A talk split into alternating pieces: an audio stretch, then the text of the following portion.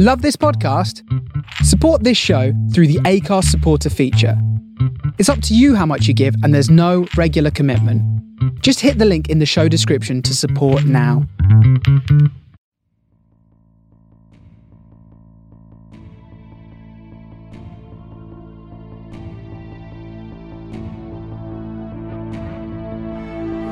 You're listening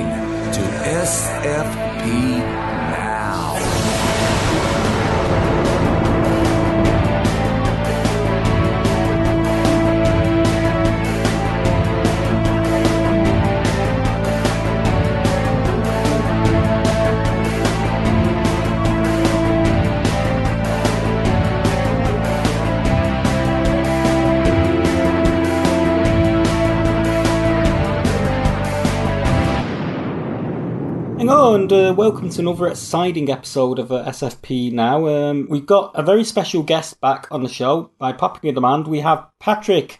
How you doing, Patrick? Pretty good. How you doing, Ian? I'm good. I'm good. Um, for those listeners that don't know who Patrick is, uh, Patrick is sort of like basically he's the uh, comics guru of uh, of Sci-Fi Pulse. He writes all those uh, fabulous comic reviews that that, that that people read and, and comment about on Twitter. Um, and he he was at Comic Con this weekend, so we kind of figured we'd make this um, a post Comic Con special.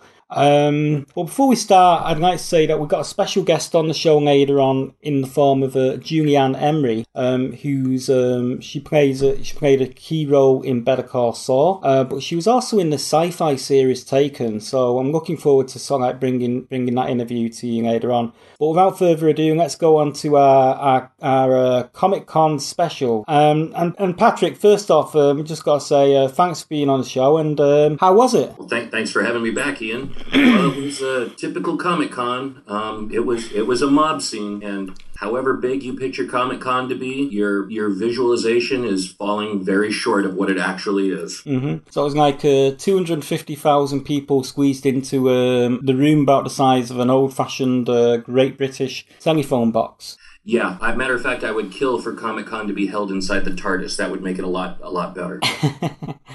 hmm So you know, basically, Comic Con's the uh, the event that's actually bigger on the outside, I guess. Yeah, it definitely is.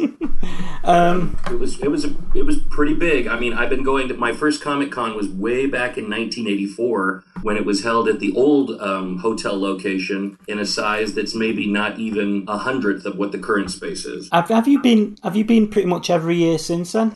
Um, I took about 10 years off when I decided to give up comics for 10 years. And then, like a bad drug, I got back into it again slowly but surely. But um, I've been going for the last, um, since about 2009. And I was pretty, I went from 90, uh, 84 through 96 every year. hmm So you might have been at the event when they when they launched Lois and Clark because I, I seem to recall. I remember I got the uh, I actually got the DVD box set of Lois and Clark, the first season of the New Adventures of Superman. Um, and on, on, on that in the extras, they've got song like the uh, launch event when when when when they're at Com- Comic Con. Right. So I'm just wondering if you might have been at that. You know, not not the actual launch event, but if you've been been at Comic Con that year. So it Oh, probably that might have have been. That was in the 90s, so I still could have been going then. might, might have Um, been 93 or something like 93. Oh, yeah, I was there then. Well, you know, so like it's just so like I mean, I'm I'm just wondering if that was maybe the first time that the that, that television show had actually uh, set up shop there. Um, I'm sure it did, and it's probably been. Um, well, they've had a lot of things premiere there. Uh, one of the most famous things is that um, Star Wars um, had their first poster given away at San Diego Comic Con, and they promoted the movie there. Wow. So so it was even he was even doing a bit of promotional things for films and television back in the 70s. Yeah, matter of fact, um, that poster that was given away is the most sought after poster for collectors of Star Wars memorabilia. Mm, I bet. How, how much do you reckon it's worth? Oh, shh, I, I couldn't even guess. I know it's more than my house, probably.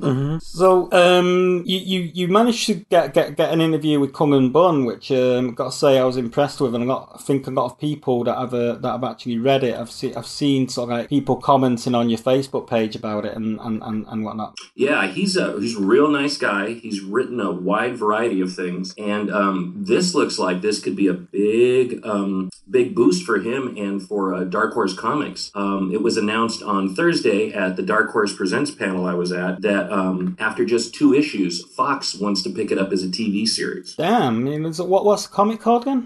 It's called Harrow County. It's described as a Southern Gothic fairy tale by um, Cullen Bunn, and it's it's utterly fantastic. The first issue sold out. They've already done a second print, and um, it's it's going to be a book to follow. And it, it follows in five about five issue arcs. Cool. So is it kind of like True Blood book, Nina? Um, not that way. Um, it's not no, no sex, sadly. Um, at least not yet. But, um, it's it's more ghost stories, creepy things. Um, um, real quick summary of the first issue is ghosts in the book are called haints, and this girl Emmy uh, thinks she's following a little boy, goes out into the woods, and she realizes it's a haint. It's a ghost wearing a skin suit, and the ghost leaves the skin suit behind. So what does she do? Like any little girl, well, any woman, she's just turning turning 18, she rolls the skin suit up, takes it home, and puts it in a bureau drawer and talks to it, and they become friends. That sounds. Um... It's very, very eerie and creepy.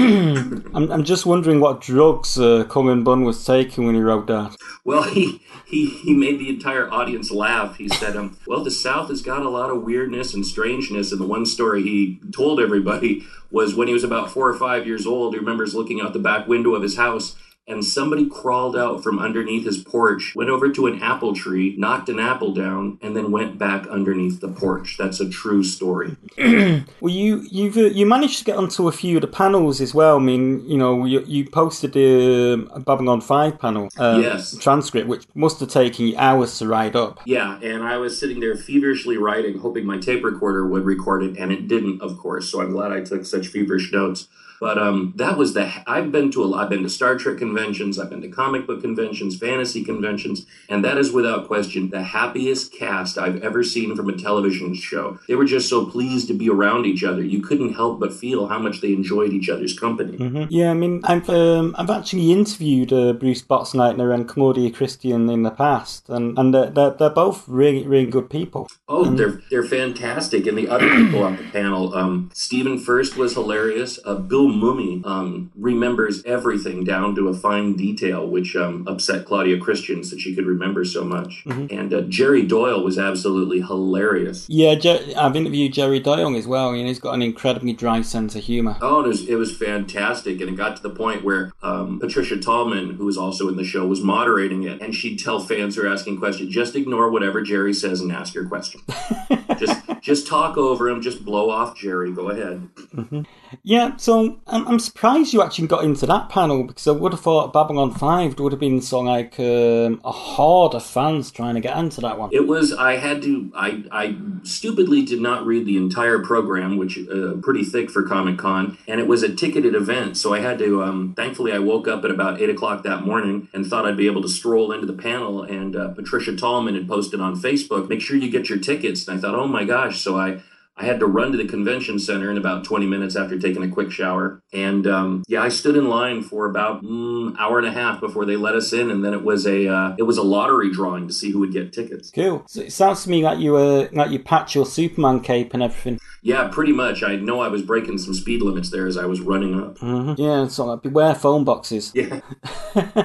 um. So so what other panels did you uh, manage to get on? Because um, I went to the um Marvel um Secret Wars panel panel because I wanted. I've been. I before I was a major. I'm a major DC fan, which is obviously from the content I review. I was a major Marvel zombie, and then became a DC fan because I wasn't happy with the direction of Marvel Comics. But I've been trying to pick up Marvel books, and certain titles like Thor have really got me interested. The all new Captain America and I wanted to give Secret Wars a shot because I read Secret Wars when the original series came out in the 80s. So I went to that panel and um, wasn't wasn't too happy with it. That was probably the only panel I went to that I was kind of disappointed Um, the first half an hour was nothing but um, informing um, patrons uh, what books were available for Secret War spin-offs, but they were anything that one could learn online or get out of a previews. They didn't really give much. And then the last half an hour was a Q&A, and um, they couldn't really tell anything because it'd be spoiling. So most of the answers were, "We'll see, could happen, maybe, possibly." Mm-hmm. So it was kind, it was, it was very unfulfilling. Yeah, well, a fun panel I seen um, actually was um, free. Uh, they did a panel for uh, the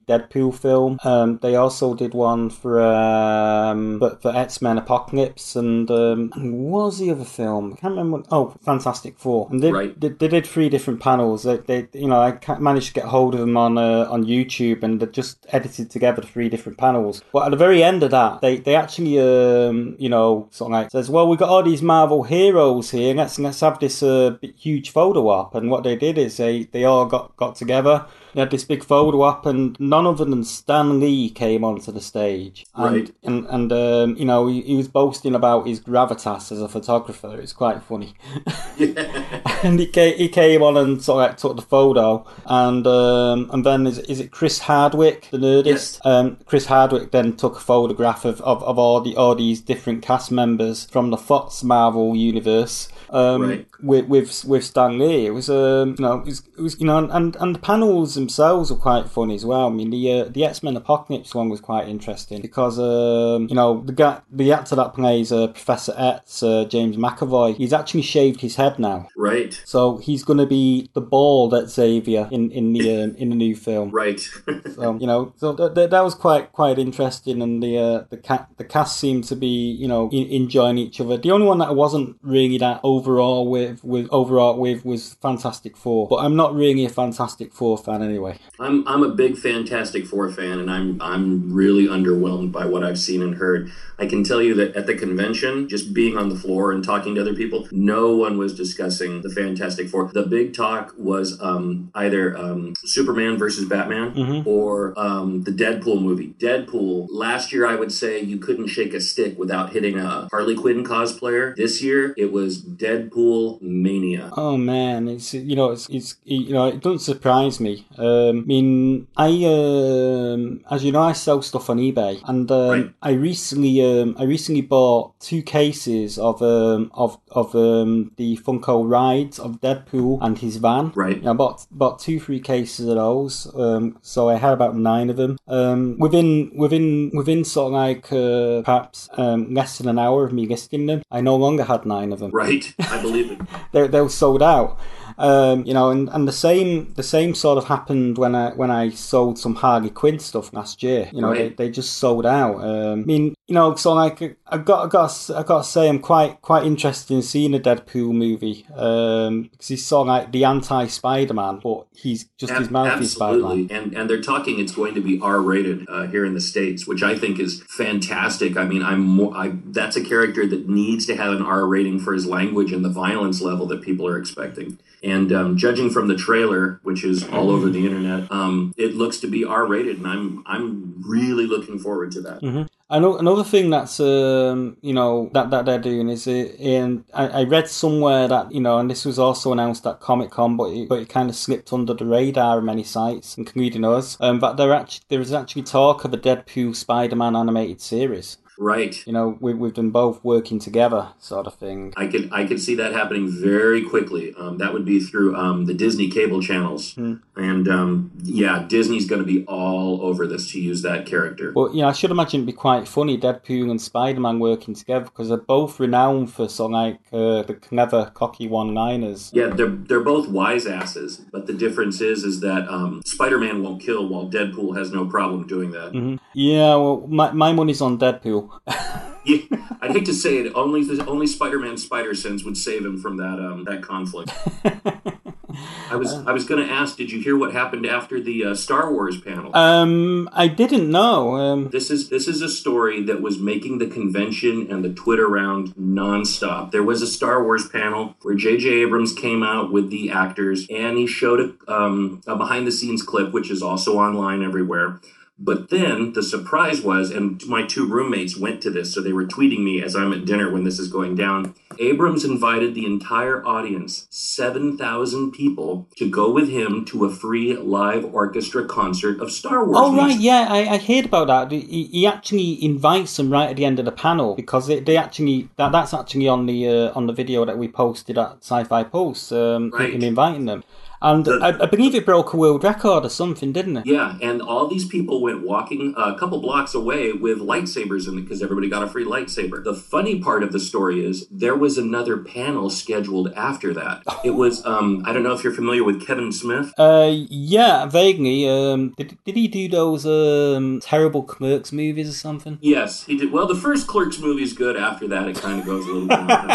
I, I will admit, the first movie's very good. After that, mm, it's kind of mixed. But Kevin Smith had a panel afterwards promoting his next movie. He went out, and there were only 20 people in the audience that holds 7,000. Oh my god! And he was wondering if he should cancel this, this, because he was there to promote his new movie. And Kevin Smith um, has people either hot or cold with him. He's a dynamic speaker. You, you're riveted to everything the man says. He's an incredible speaker, and I really love his writing. I think he's great. But he was wondering if he should even come out. He had his daughter with him to help him promote this movie, and he didn't know if he should do it or not. And he went ahead and did it anyway. And I know someone who was there who said that was the most personal con experience they've ever had in their entire life. Yeah, I like Kevin Smith as well. I mean, I, I really loved Clerks, and um, and and and I even like I like Mallrats, and Oh, uh. I believe that I believe that's probably what he was promoting Mallrats too. Oh yeah. Yeah, but I, I, I- absolutely adored like Mallrats. I kind of loved the uh, the whole you know you know just teen you know twenty somethings hanging hanging out in a mall. It's just funny. right? But I couldn't imagine. I mean, he's such a gr- he's an outgoing guy. He's so gregarious. He's just exploding. He's basically the North American version of Guillermo del Toro, in my opinion. He's got so much energy coming out of him. I couldn't imagine him going, okay, I've got to, cr- I could seat 7,000. He goes out 20 people. Damn. And there are photographs of it, and it's like, oh my God. And he's promoted that movie as well for Abrams. He got to go to the set, he's written about it, and to have this happen is just, it's a gut punch. It's one of those things you either laugh or cry, and I hope he's laughing about it now. Yeah, you know, they, you know, ho- hopefully, um, ho- hopefully some good karma comes his way for you know carrying on with the panel anyway, because there's probably a ton of people under the same circumstances that wouldn't have done it. Exactly. You know, so so hopefully some good karma will come his way, and um, and his next film will be be really successful for him. You know, Right, Because right. I, I, I, I can't, you know, I, I really like you know the stuff Kevin Smith does. I've actually got a video of it, of, of some of his stories. Um, you know, he saw like uh, he, he used to do he did these uh, talks a while back, and I've got a, I've got a DVD of him talking, and Oh, he talk, yeah. and he talks about his experiences, um, you know, developing a Superman movie. and, Right. and, and, and, and the stupid ass producer that I was working under.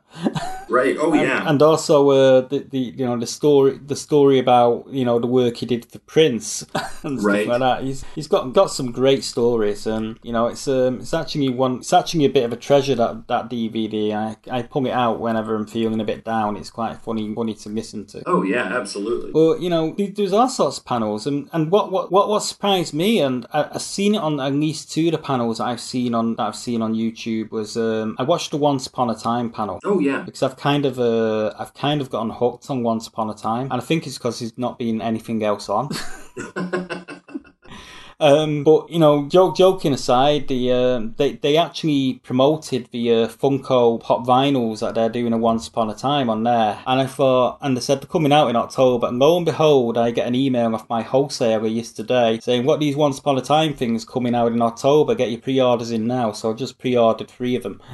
Yeah, the Pop Funko booth. Um, I have to tell you, there's certain booths. Um, if you go to Comic Con, you only go to them if you're going to be devoted to going to that booth. Going to the CW booth, you have to be devoted. And I would say right after the CW, and sadly right next to it or pretty close to it, is the Pop Funko booth. And it was a disaster last year. It was just a train wreck. Uh, just mobs of people um, on preview night. Preview night um, Wednesday ran from seven to nine. They closed the Pop Funko booth at eight o'clock because they had sold out of everything. Doesn't surprise me, you know. It's um, it's amazing how popular that, that stuff is. I mean, I, I sell nothing else but it on, on eBay, and you get some things that you think are going to be popular, which turn out to be not so popular. You know, for example, the uh, the Captain Picard uh, Star Trek Next Generation pop vinyl. I've had a, a case of those since February of Right. this year. They've not sold. you know, Yeah. And And and, then and then you get things. then you get other things that you don't don't think you're going to sell, but you think, oh, I'll give them a go, and they they go right away. Yeah, and I couldn't believe the number of um, Comic Con exclusives, which the conventions become famous for. They must have had, and I'm just guessing, I remember looking 25 to 30 exclusive only to the convention different figures. Yeah, pre-ordered about three, three, three, three different ones of those. Um, the wholesaler that I have in the UK here is uh, doing doing pre-orders on them, and you know he's got so many um, in the consignment. And I think I, I pre-ordered two Doctor Who ones and and uh, something else, and you know, and they're they're they're they're actually more expensive to buy wholesale than than, Right. than they are normally. They're about two, three quid more. So you know, obviously, um, as soon as I get these things, I'm gonna whack the price up as high as I can get away with. I'm telling you, people were walking away with those things in just bags. It was it was stunning. And then they announced what did they announce coming out? And um, I saw a clip of just uh, the audience going crazy. Oh, they're going to do Harry Potter figures. They've already, they've already, they, they, that must be the reaction figures they're gonna do, the Harry Potter ones, because the, they've already done a line of Harry Potter pop vinyls. There were about 20 in the image I saw, and I was like, oh my lord, here we go. You know, the, the Star Wars ones are pretty good. Um, I've actually got a few, few pre, you know, uh, preview editions of the Star Wars ones. I've got a K3PO, um, R2Q5, and I pre-ordered um, 12 Han Solos, and um, it's just as well I got the pre-order on on those because they're all pre-sold out. Right now, does the Han Solo have the broken leg? It's no, it's not. it's it's basically a it's a rep- it's basically a Han Solo from A New Hope. So he's, he's basically wearing the costume from A New Hope. Oh, okay. So he's Um, not gray-haired Han Solo saying "We're home, Chewie." No, not yet. I'm kind of wait. I'm waiting on now those to come out. I'm, I'm basically it's my mission in life to uh to get some of the uh, some some some of the exclusives for uh, for Star Wars: The Force Awakens. Yeah, that was that was all over the place as well. People are hot for that movie like nobody's business. Would you say they're harder for it than they were for the prequel trilogy? You know, based Yes. on your experiences at the con. Yes, absolutely. Um, I think sim- simply because it's a continuation and it's characters they're already familiar with, with the same some of the same actors. So definitely. Mm-hmm. I can't wait. I mean, you know, so like, um, I enjoyed watching the Star Wars panel um, on the video that I got, and I also uh, watched the, you know, the fact is Harrison Ford actually likes this one. Yeah, and, And- you, you can tell sometimes when he goes out to promote things, he's uh, more um, more of a curmudgeon than usual. But he, he seemed generally happy to be at this panel, which was nice. You know, and he was even he was even taking a Mickey out of uh, Carrie Fisher and Mark Hamill as well. They, were- they were sort of like playing with each other on the uh, on on the panel. There's kind of a really positive, fun interplay between the three of them. Right. which is so like you kind of wouldn't expect that because you know th- th- there have been these stories going around for years and years that Mark Hamill was a little bit envious of the success that Harrison had. Right. And, and, and this and that, but you know, if, if those stories are true, it didn't come across on that panel at all. No, and I think they're all they realize how the movie has helped them and hurt them somewhat for their careers, but I think they're extremely gracious about it and I think they're they're happy to do more. Mm-hmm. And Carrie Fisher's funny. Oh, she, she's hysterical. I've seen her several times in person. She's an absolute riot. She she should do stand up comedy. I swear, she's funny. She had a uh, one woman show that was going around for a while uh, based on one of her books, and it was um, filmed and shown on cable television out here. I'm sure it's available as a DVD, but um, she's absolutely hilarious. hmm So you, you you what other panels you got? You got onto four panels in total. You got the Babylon Five and the uh the the Worlds of Marvels. What what were the other two you got on? Um, I got onto a, uh, a panel called The Forgotten Trio, and it dealt with letterers, inkers, and colorists. And that was a comic book panel, and it was featuring um, professionals from Aspen Comics and um, IDW. And it was very interesting listening to them because just in the last two years, things have started to change for um, recognition for them on the covers of comic books. For example, it used to be there were no credits given on the front except where the um, artist signed his name, and then the writer and artist got credits on the front about the late 80s. Then in the 90s, um, well, actually, no, not the, and then um, the colorists started to appear just in like the last two years. So now letterers would like to have their name listed on the credits on the front of the book, which is a big deal. And um, all three of those individuals play major roles in comic books, and they they don't really get recognized as much as the writers or the artists do. So it was kind of like saying, what do they do to the books? What's it like for them to get recognition? They said it's only been in about the last two or three years that people are starting to recognize who they are and what they do for comic books. Yeah, and, and the thing is, uh, lettering um, it can be quite quite quite a good art form. I mean, um, I read, um, you know, I've I've read a few side few side side Tans comics, and and basically he doesn't really do comics, he releases graphic novels, Right. and um, you know he, his girlfriend Nick does does some lettering on his on his books, and you know his books they're, they're usually kind of horror Right. related or something like that. And you know if you you read read those books, the one you know the one thing that strikes out, you know, stands out from the page, other than the artwork, uh, which is always very different, is the lettering. Um, and she- she's really clever the way she does it, is because sort of like um, she kind of um, varies it for, when each different characters are talking.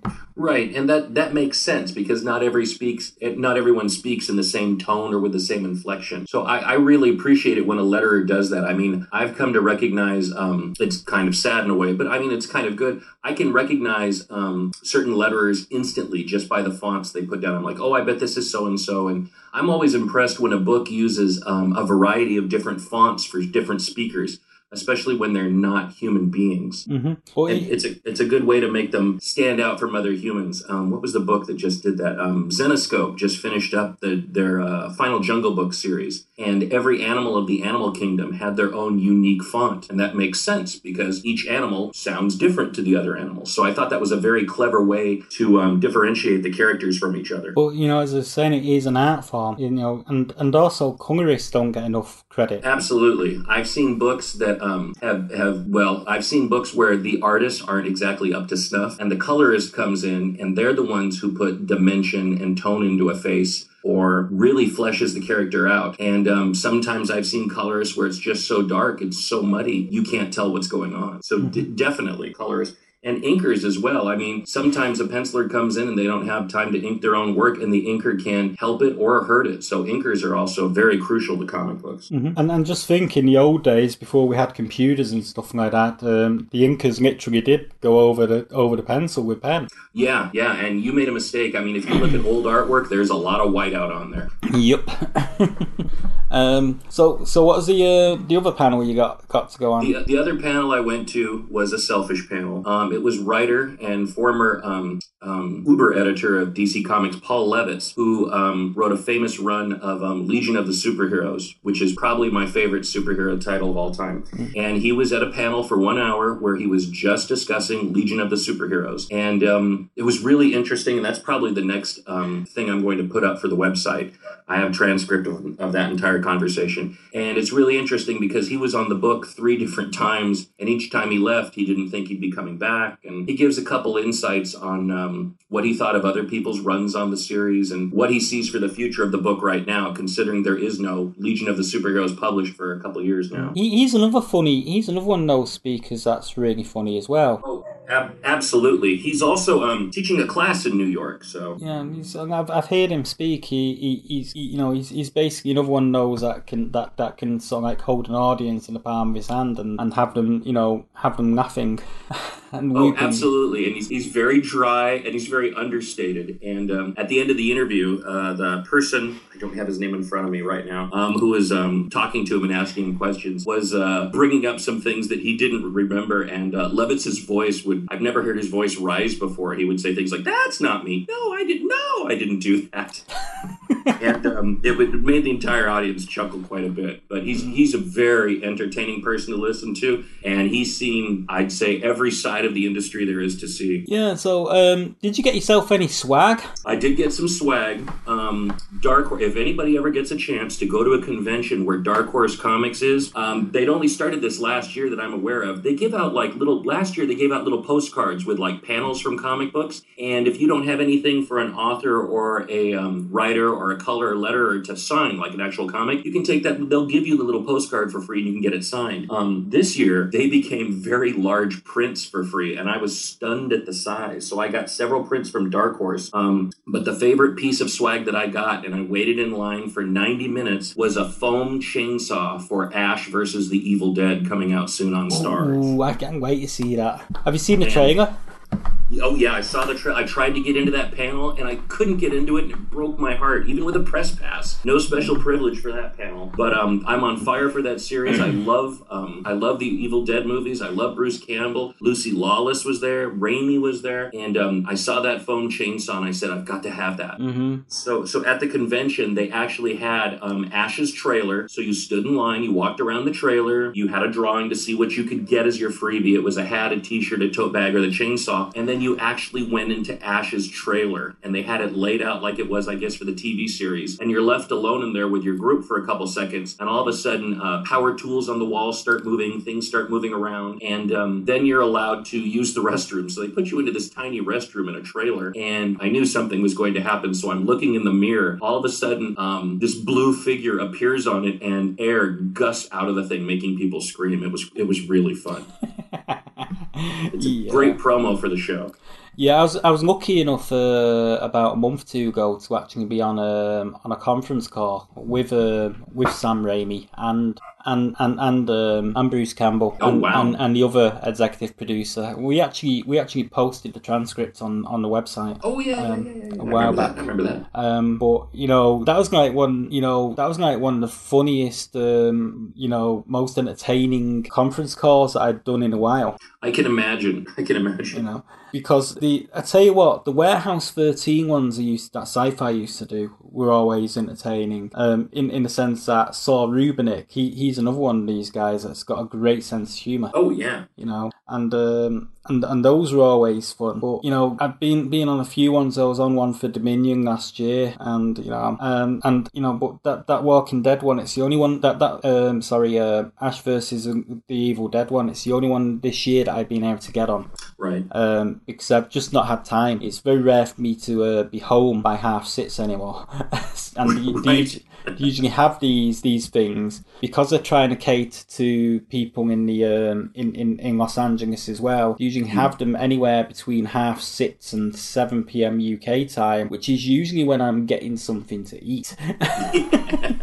so I've just not been able to do them as much, sadly. But you know, it's but it looks like a great show. I'm really looking forward to it. Oh And- yeah. I'm I'm on fire for it. I cannot wait. and I think the fact that it's going to be um, in half hour episodes as well could actually be a good thing because um, I've noticed um, some things that have 40, 42 minutes uh, seem to struggle to fill those 42 minutes. Yeah, I'm thinking uh, half an hour is good. They can put in some good scares and some really good laughs with it. So I'm I'm I'm on fire for this series. I really am. Even though I couldn't get into the panel, I'm really looking forward to this series. I- I'm going to have to look for that panel online, see, see if someone's posted it.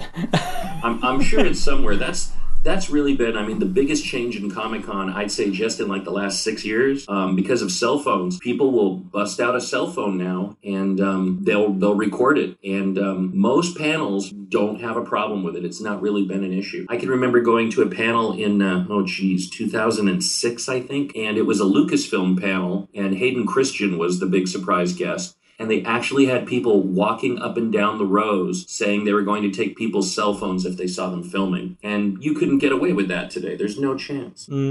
yeah, and, and um, well, you know, they didn't really miss anything if the guest was Hayden Christensen. I mean, come on. I, I only saw him for that, and when it was announced that his face was going to be replacing the other actor at Return of the Jedi, the, the audience just booed. And Christensen goes, Hey, don't blame me. I'm just doing what the producer asked me to do.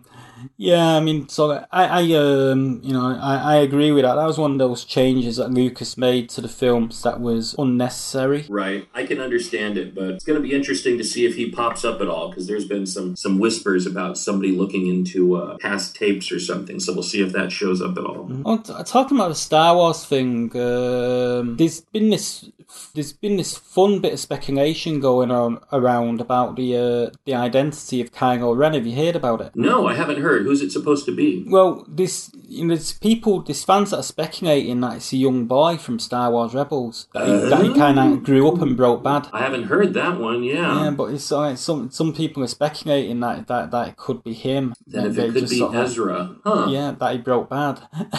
yeah, well, yeah. I know that Rebels isn't supposed to go forever as a TV series. They say they have an end planned out. Yeah, and that could be it. You know, you know, Ezra go into the dark side. You know, you know, be interesting if it was. Yeah, and he helps. Uh, oh boy, that'd be terrible if he uh, ends up helping uh, Ahsoka Tano get killed. That would be awful. Yeah, I mean, I um, you know, I've seen I've seen the season two premiere of Rebels, and I was blown away by it. Oh, it was utterly fantastic. I loved it. I mean, you know, I, I loved the first series. Um, you know, I, I like the way they introduced Lando back into it and, and stuff like that, and I think that's really cool. I, I want to see I want to see Jabba and, and Han Solo and Greedo and, and a few of the other characters from from, from A New Hope, uh, sort of like put into it at some point. Oh, we're not going to get um Han Solo. Han Solo is going to be there's they can't touch him because he's going to be in that um prequel movie that they're working on. They announced. Yeah, but there's not there's no reason why they can't can't have him appear in Rebels. Well, I don't think they know what they're going to do with that movie yet, so they can't put him in Rebels yet. Maybe third if they do a third season of Rebels, they might drop him in that, but I don't think it's going to happen for a while. No, ho- hopefully it does happen because I I, I kind of like see that. Um, I mean, I, have really I've really enjoyed this, the, the series thus far, and uh, I kind of like the characters, and I think you know as you as you rightly say in your in your review of it, season two, the opening of season two, and the introduction of Darth Vader, that is a complete game changer. Oh yeah, it stopped being a. Um, I know a lot of complaints for the first season was, oh, it's for little kids, it for little kids. That opener for season two, I went, okay, now it's for everybody. This is for adults as well. Mm. I, I, I got I got I got to say I didn't really think it was for little kids the first season. I, I quite enjoyed the first season of what it was, and I felt the Inquisitor was a pretty was a pretty good villain. Yeah, I liked him, and I was I was sad to see him go.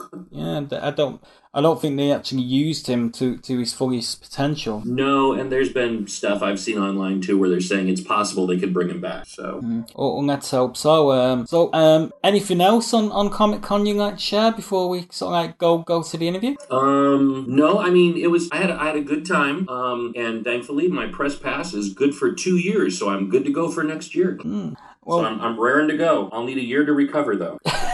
you probably need about 18 months to recover, dude.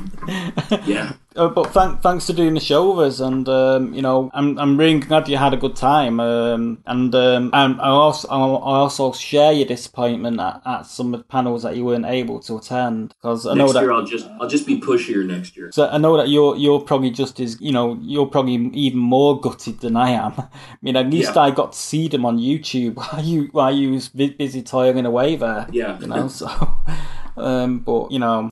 But you know, th- thanks for thanks for doing the show, and um, you know, th- thanks for of like uh, you know going to Comic Con every year, and you know, of like uh, reporting for Sci-Fi Pulse and, and, and everything you everything you do do. I don't think you uh, I don't think you realise how, how grateful I am um, for for that. Well, I'm really grateful for you, and if it wasn't for writing at Sci-Fi Pulse, I wouldn't have been provided this opportunity to go. So, I mean, I'm I throw all that praise right back at you doubly. If it wasn't for you and the website, it wouldn't have been possible for me to go. So, absolutely, I thank you for that all the time. Okay, well, well, thanks, thanks for sharing with us. I think now it's time to uh, go over to uh, our interview with uh, Julie Ann Emery um, from Better Call Saul. She was also in Taken. Um, before we do, I'd just like to quickly apologise for the quality of the sound. Um, unfortunately, also like um, um, I was interviewing her on the end. She was on the end of a cell phone, and unfortunately, the reception wasn't that great. But you know, we we, we, we will um, we'll pass you on to the interview now. It's showtime, folks. I don't go looking for guilty people to represent. Your Honor, I'll never do it again. I told you suit, remember? That's a loaner, okay? I need it back. Better Call Saul. Two night series premiere begins Sunday, February 8th at 10. Damn straight. Go with God. Only on AMC. Hello, I'd, I'd like to welcome uh, Julie Ann Emery to the show. Hi, Julie Ann, how are you doing? I'm very good, thanks. How are you? I'm good. Um, I've got I've got a few questions to ask you. Um, um, the first one I, I like to ask, I like to ask this um, every, every actor that I speak to, is how did you get into the acting? Um, I grew up in a very small town in Tennessee, on top of a mountain, and the only theater for 100 miles was in my hometown. It was called the Cumberland County Playhouse. And it was mostly community theater with um, like um, full time pros working, like non union pros working. And um, they provided a uh, drama teacher for the high school, and she found me singing in a choir and asked me to come audition for her play. Her name was Mel Michelle. She changed my life. I'm really grateful. Wow, that's um, that, that's a great story. um, you know, it's great when you have people like that that can come into your life and change things for you. You know. Yeah, I didn't. You know, my dad was a dairy farmer, and my mom was a um, computer programmer. I don't. I don't have any other family in the business. Um, she really is. She's one of those teachers that changed, really changed my life forever. I think everybody has someone like that in their past, and um, for me, um, for me, it was Mel Michelle. Mm-hmm. Oh, one of your most recent roles is that of uh, Betsy Betsy Kettleman in the uh, Netflix series Better Call Saul. Now, I've actually noticed that there was actually a family called the Kellermans in an episode of the first season of Breaking Bad. Is is, is she from the same family? Uh, I don't. I am not aware of that being true. I think they spelled that one differently, right? Um, I think we're the Edelmans with a K. I, but I, if uh, um, if that's true, Vince and Peter have not shared that thing. I, I don't think true. But that's that's a good dig up of info right there. That's Well- impressive. Well, I came, I came across it, you know, purely by accident uh, while I was looking through this afternoon. Um, for those that actually haven't had the opportunity to uh, catch Better Call Saul uh, yet, um, what can you actually tell us about the series and your role in it? Because uh, you know, I think all a lot of people are going to know is that it's um, is that it's a spin off of Breaking Bad. It's actually sort of a prequel in so many ways. It is a prequel. It's set six years before the beginning of Breaking Bad. So um, I think we're I think we begin in 2006. Prequel itself even flashes back further at times into like the 70s when um, uh, Saul Goodman, or as he's known in our show, Jimmy McGill, he's not become his alias as Saul Goodman yet. Um, when he was growing up, it's all about how he, how a guy like Jimmy McGill becomes Saul Goodman. How does someone become a criminal lawyer? Um, and uh, my role on it, I don't want to, I don't want to give anything away. Um, we've been called in the press where it's Outlaws in the West, my husband and I. Um, I think my character looked very, very much like an American Midwestern housewife, but she has a lot more going on in her. Cool, cool. Yeah. Um, um, I noticed that you know another another role that you've had is you, you've had a role in the uh, TV adaptation of Fargo. Um, did did you get to play any scenes with Martin Freeman and Billy Bob Thornton in that series? Um, I have most of my scenes were with Allison Tolman and Bob Odenkirk, who played uh, Saul in Better Call Saul, um, uh, in Fargo. And so I didn't have scenes with Martin or with Billy Bob, but I was on set with both of them right alive. Our days crossed over, and they were both lovely. Martin Freeman is just the nicest man in the world. hmm Yeah, I mean, it's, it, you know, and um, you know, he's he's crossed over in so much genre stuff as well. I mean, Sherlock, The Hobbit, you know. Yeah, and I was a huge, I was a huge, I am still a huge Sherlock fan, and um, and was raised on the Tolkien books. I mean, uh, I when I met him the first time in the trailer, I, I left and I texted my husband. I said, I just just saw his hand. Um, uh, so it was that was you wouldn't know it to talk with him. I mean, he acts like just a regular working day actor, but he is really blown up in a big way. He's such a good actor. It's really nice to see that happen to someone who's such a nice person and such a good actor. Mm. Well, yeah, I mean, you know, so like I even remember him back in The Office, and he kind of played quite a sympathetic character in The Office, Yes, you know. Yeah. Um, Um, he has quite a lot of range. I actually think it's really interesting what he's brought to the character of Watson. I mean, he's brought that sort of something entirely sympathetic to that role, um, and that's what he brought to his role on Fargo too, which was why I think his character has such three-dimensional depth. I mean, you're watching someone who you think at heart is a really decent person, and you're watching him just go down a spiral of doing dark, dark things and kind of like. Um, so I thought that that sympathetic and vulnerable aspect of him worked really well for him in Fargo. Mm-hmm. And you know, I, guess I guess his character in a way is kind of similar to Walter White in the uh, Breaking Bad series because he starts off as pretty, de- you know, as, as pretty much a decent guy, It but is. It is, yeah. Except that Walter White starts the series diagnosed with cancer, and so he doesn't have. Martin's character in Fargo doesn't really have that. Lester Nygaard is just sort of down by life. It, it, but it's really interesting to watch those kind of those men sort of know, go to the dark side and get stuck on that power. Mhm. I just that that sounded like a Star Wars reference, but it wasn't. Sorry. Don't worry about it. um, we, we, we can talk a bit of sci-fi now if you want, because I've I've noticed I was looking at your IMDb list before, and there's probably stuff that I've missed.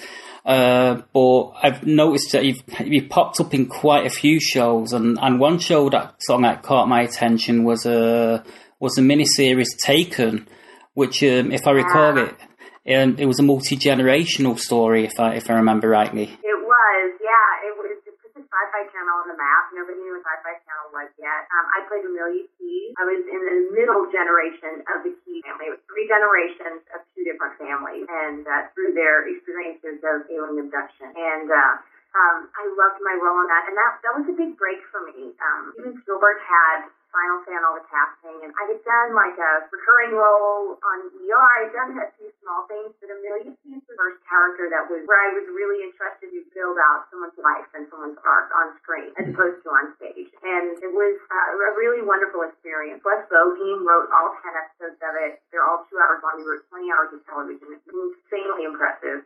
Um, it was a really wonderful cast all the way through, um, Mhm. and I loved. I I am a sci-fi, geek, so I love I love getting to do something involved in that world. I love I loved being in a sci-fi show. Mhm.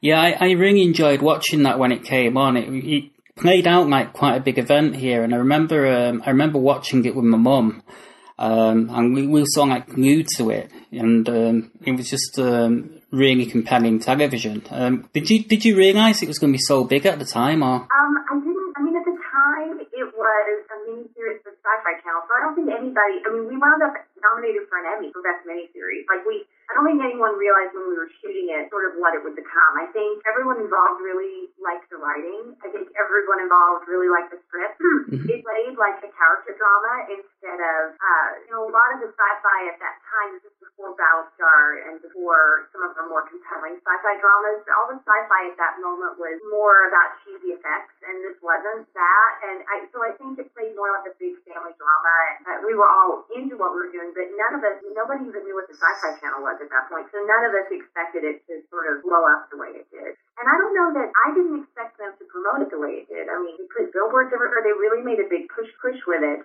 um, which was my first experience with something like that. So it was um, it was it was a, a ha- almost a happy accident. I also met some directors on that that I continued to work for over the years that were quite wonderful. Who again did it because they were also drawn to the writing. So if, you know, if you write something good, artists will come and hopefully it will find its way. Well, um, I guess there's I guess there's hope for a few friends of mine who are writers, so that's cool. it's true though. It, it really is true. Good writing will draw good actors. Mhm. It, it, it really will. I, I've seen it happen over and over again. Um, another thing that you, you was in, it was um, this this was um, on a few years ago. It sadly got cancelled after its uh, second series, but you did a guest appearance, and you, you played a nurse in this also because you played a nurse in Taken, and then you got to play a nurse in Terminator: Sarah Connor Chronicles. I was actually a doctor in Oh. a dream. Yeah, yeah, I was a doctor actually. Um, in Sarah Connor Chronicles. You know, I was originally I originally tested for Shirley Manson's role on the show uh, when they added that character, and um, um, I really got on with, so well with Josh Friedman um, and the writers during that whole process uh, that they they just called me up and were like, "Do you want to play this?" Um, and I couldn't believe it when I got the script. It was really uh, it, it was a giant part of the episode, and and I started out as a, should I not do spoiler alerts? I started out as a um uh, as a police doctor and then turned into a Terminator by the end of it. I was like, I'm on the show and I get to be Terminator. It was awesome. Mhm. And then this giant fight with Lena Headey. It was great. It was really great. I hope to work with those guys again sometime, and I really enjoyed my time with them. Yeah, I mean, I, I hope it happens. I mean, I think think Josh Fried. I can't. Um, I think Josh Friedman's doing another show now. I'm not quite sure what it is because it's sort of, it slipped my mind. It's probably something I actually watch. um, Yeah, he's always got something going on. He's, he's a really interesting guy, I think. He, he sees sci-fi in an interesting way, but then he writes it in a very high-end way from a character point of view. And and that Shirley Manson, I swear to God, I'm never going to look at a male uh, at, at, at, at, at a men's toilet cubicle, you know, as in the the bowls, in the same way ever again. I know, right? You know- Those are really good characters. You did a great job. It was really great. I actually, I've, I've, actually been avoiding using public toilets since seeing that episode. It just freaked me out. As it was supposed to. I I'm sad that show went by the wayside. I would love to have seen. There's certain shows that have cropped up that um, have gone by the wayside that I would love to have seen have a full life. Like I would love to have seen where Sarah Connor was going in the next four seasons, you know, and uh, kind of like Firefly. I always watch Firefly when it's on. Sarah Connor, Chronicles was like that for me. Yeah, I'm a, I'm, I'm a brown coat too. I love Firefly. Oh yeah. You know? I, mean, I can't, I, I can't even, I, I, ha, I must have watched those 13 episodes 15 times. I, I, it always seems like a good idea to me to rewatch Firefly. Mm-hmm. Um, well, while we're still, while we're kind of on Terminator, what, what do you think of the direction that they're going with the uh, new Terminator Genisys movie? They're kind of rebooting it. Yeah, I mean, it, okay. I, I mean, I think it's probably a good idea for the franchise, but I, I feel like one Star Trek did that, which was so groundbreaking and brilliant. Now it feels like something they do to reboot series. Like it doesn't, it doesn't feel totally fresh to me. But you know, that said, I, I, I mean, they're getting my, they're getting my money for a ticket. You know. Mm, yeah, I'm, I'm gonna go see it. Um, you know, because it's um. So I, I, I've, I've been, um, I'm, I'm a fan of the first Terminator, the first two Terminator films, but not so big on the um, on on the last ones that they did. But I'm going to give this one a go, see what it's yeah, like. Yeah, I'm going to give it a go too, and I think it'll probably be interesting. I just don't think it's quite as groundbreaking as it could have been. I, I that, that, but I mean, I like the idea of a young Sarah Connor. You know, I like the idea of all that. But uh, yeah, I mean, again, don't my ticket money. I'm just not wildly turned on by it. hmm Well, I think they picked the right actress to play young Sarah Connor. Um, because um, is it? I mean, she she's in Game of Thrones and she plays a, a fantastic role in Game of Thrones. And um, Yes, she does. I'm a huge Game of Thrones fan. Mhm. Yeah, and she's terrific. She's terrific. I think she'll be great. mhm. Um, having having actually appeared in a few science fiction and fantasy projects already, um, is is there actually a few dream science fiction and fantasy series movies that you'd like to try and score a regular role in? You know, um, do you read any John Scalzi? Um, John Scalzi has a book called Old Man's War, and I'm dying to be in a movie version of it. Although I don't think anybody's making version of it. Um, but I, and I always thought I wanted to be in Star Trek because I'm a, a big Star Trek fan. Uh, but I auditioned for Star Trek Enterprise when I first went to LA, and I was like, I'm not sure if I want this. Do I really want to know all the secrets behind Star Trek? like I'm such a fan of the show that I thought it might blow it for me. So um, I don't know. I, I want to if I'm going to do more sci-fi, I'm I'm interested in sci-fi in space, which we've sort of moved away from. Um, but I like the idea of space exploration in our sci-fi.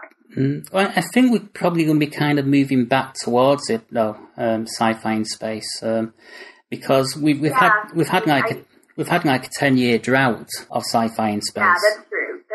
I, hope so. I hope so. I like, you know what I like about it? I like sci-fi space because I feel like it opens up our imagination to possibilities of what might be out there in a bigger way. hmm I've got one final question for you. I mean, you, I noticed you also got to work on Hitch, um, which was with uh, Will Smith. What, what was that movie like for you to work on? Because I believe you played uh, the sort of like the, the best friend of Eva Mendes's character. I did. I played Casey, who is the sort of lovelorn best friend and a long way from Mrs. Kettleman Better Call Saul. Um, that was a really, you know, that continually was rewritten while we were shooting. So creatively, it was hard, but it was hands down, I think, the nicest cast I've ever worked with. Will was really gracious and welcoming, and Eva was lovely. Amber Valletta was in it. Kevin James. Um, it was a really low key to be in a movie. It was my first studio movie, and to be in a movie with so many famous people in it. Um, it was one of the most, most um, they, they had good, great temperament. There was not any acting up on set. There were no big egos. Um, it was a really lovely experience.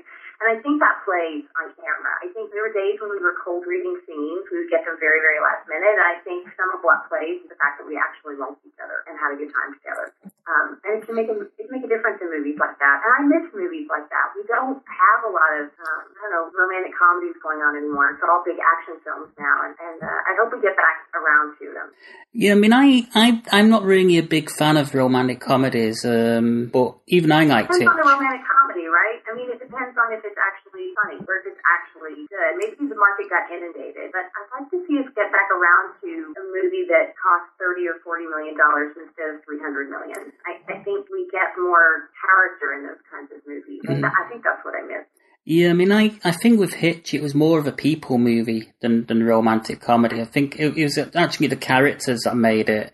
You know, uh, I, I quite enjoyed the Kevin James character and, you know, and how Hitch was trying to help him, and you know, it was just sort of like um, it just seemed like the, the, the actual characters were, you know, sort of like were were, were, were, were very real to me in yeah, a sense. I, And, I agree, and I think that, that that is exactly what I'm talking about. And I think with, when you have a three hundred million dollar movie, it's always going to be more about special effects. And again, don't get me wrong, Sarah Connor Chronicles is definitely getting my money. I went to see Mad Max. Like it's all I, I love those movies, but we have a, a, a, a vacuum right now in terms of movies that are really about character that we relate to, and and I hope we get back to that soon. Mm, I, I hope so too because it's kind of nice to have that balance between the action movies and and the um, and the more people centric Yeah. movies. I think. And I think television is filling that void. I think that's why Fargo did so well. I think that's why Better Call Saul did so well because they're a slow character examination. And and uh, I think I television is filling that void. I hope it doesn't take it away from features forever. I, I hope that I hope that trickles back in features. Mm.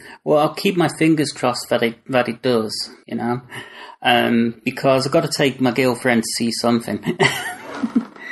I know, right? And it- it's, it's so funny. I tweeted something last week. The LA Times put up a big thing about Pitch Perfect opening so big and saying that the audience found new gold, that the, the studios found new gold in the female audience. I'm like, that audience has always been there. It's just being ignored right now. But I don't think it's a female thing. I think that there is an audience for, you know, movies that are more about relationships and characters than they are about being blowing up. And uh, we've been ignored by the studios. Mhm. Us that like those character rollouts. Yep. Well, um, I'd like to thank you for your time. It's been absolutely great speaking with you, and um, I'm, I'm looking forward to seeing how this plays on the podcast. Uh, thank you so much, and um, and thank you for bringing up Taken. I love, I love being part of Taken. Oh, I, I really enjoyed it. I just had to bring that up because I remember watching it with my mum. It was actually one of the last things I, I lost with my mum. I watched with my mum. My mum died about 12 years ago, so. Oh, I'm so sorry Um, about that. My husband lost his mother last. But she, she was a big science fiction and fantasy fan, and uh, we used to watch a lot of Oh stuff God, together. how lucky are you that you had a mom who was a sci-fi fan? That's amazing. Mm-hmm. My dad wasn't though. you know, my my dad, my dad and my sister used to call me a big geek. Did you say thank you? Yes. I, I just saw like it was kind of like water off a duck's back, and uh, whenever they wanted the computer fixing, I just said no. that's that you know that's vengeance. that's awesome, and I bet Taken was the perfect show for your mom because it was sci-fi and yet a good family drama. That, It- that sounds like a perfect thing to watch with your mom.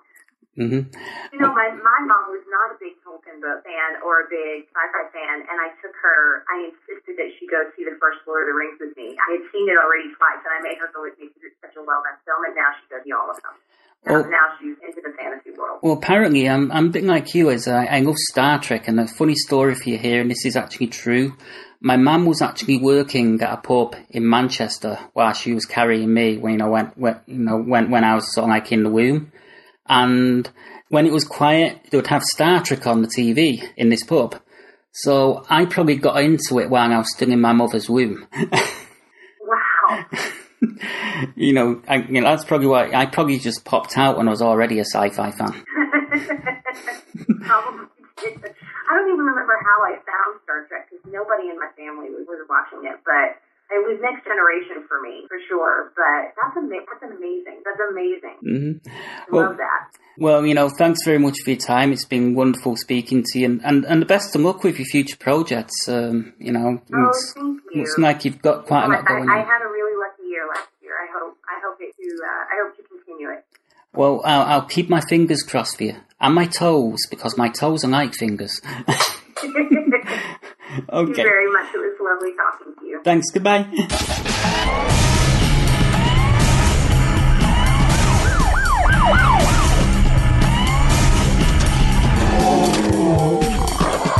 Hey, this is Crazy Joe. And this is Dave, host of Megapodzilla. Podcast equivalent to a 100 foot radioactive robot lizard. But with horn rimmed glasses and a pocket protector. That's nerdy. We're on the rampage, laying waste to the geek landscape, We'll talk movies, TV, comics, toys, video games. and sometimes we talk turkey. Don't you mean chicken? That's right. So check us out at megapodzilla.com. We're also available on iTunes and the Zune Marketplace. Aw, yeah.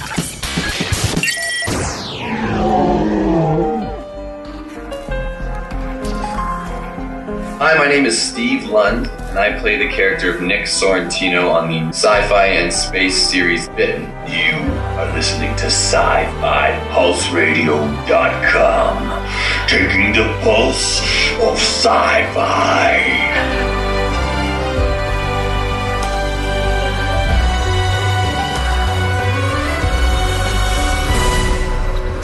That's about it for this week. Um, hope you enjoyed our Comic Con special. We've got more great shows coming up for you in the uh, in, in the next few weeks. Um, I'm I'm arranging uh, more interviews with uh, you know new and interesting people um, from from the from from the world of science fiction and fantasy entertainment. Um, we're, you know, if you liked what, what, what you've heard and you like the show, you can subscribe to us on um, iTunes. All you have to do is go to iTunes, type in Sci Fi Pulse Radio, and um, our iTunes feed should pop up. Um, so when it does, just hit subscribe. And we're also available on Stitcher. Um, same again, just go to Stitcher and you know do a search or whatever for Sci-Fi Pulse Radio, um, where where you can you know you can get all our shows on there um, past, present, and future. And you know, Stitcher also has an app as well, so you know it's kind of like you can just download um, the Stitcher app and, and um, just subscribe to Sci-Fi Pulse Radio on that. And there's also loads of other great shows on there as well. Um, anyway, as ever, thanks for listening to the show. Hope you enjoyed it as much as we enjoy producing it, and um, all the best to next time.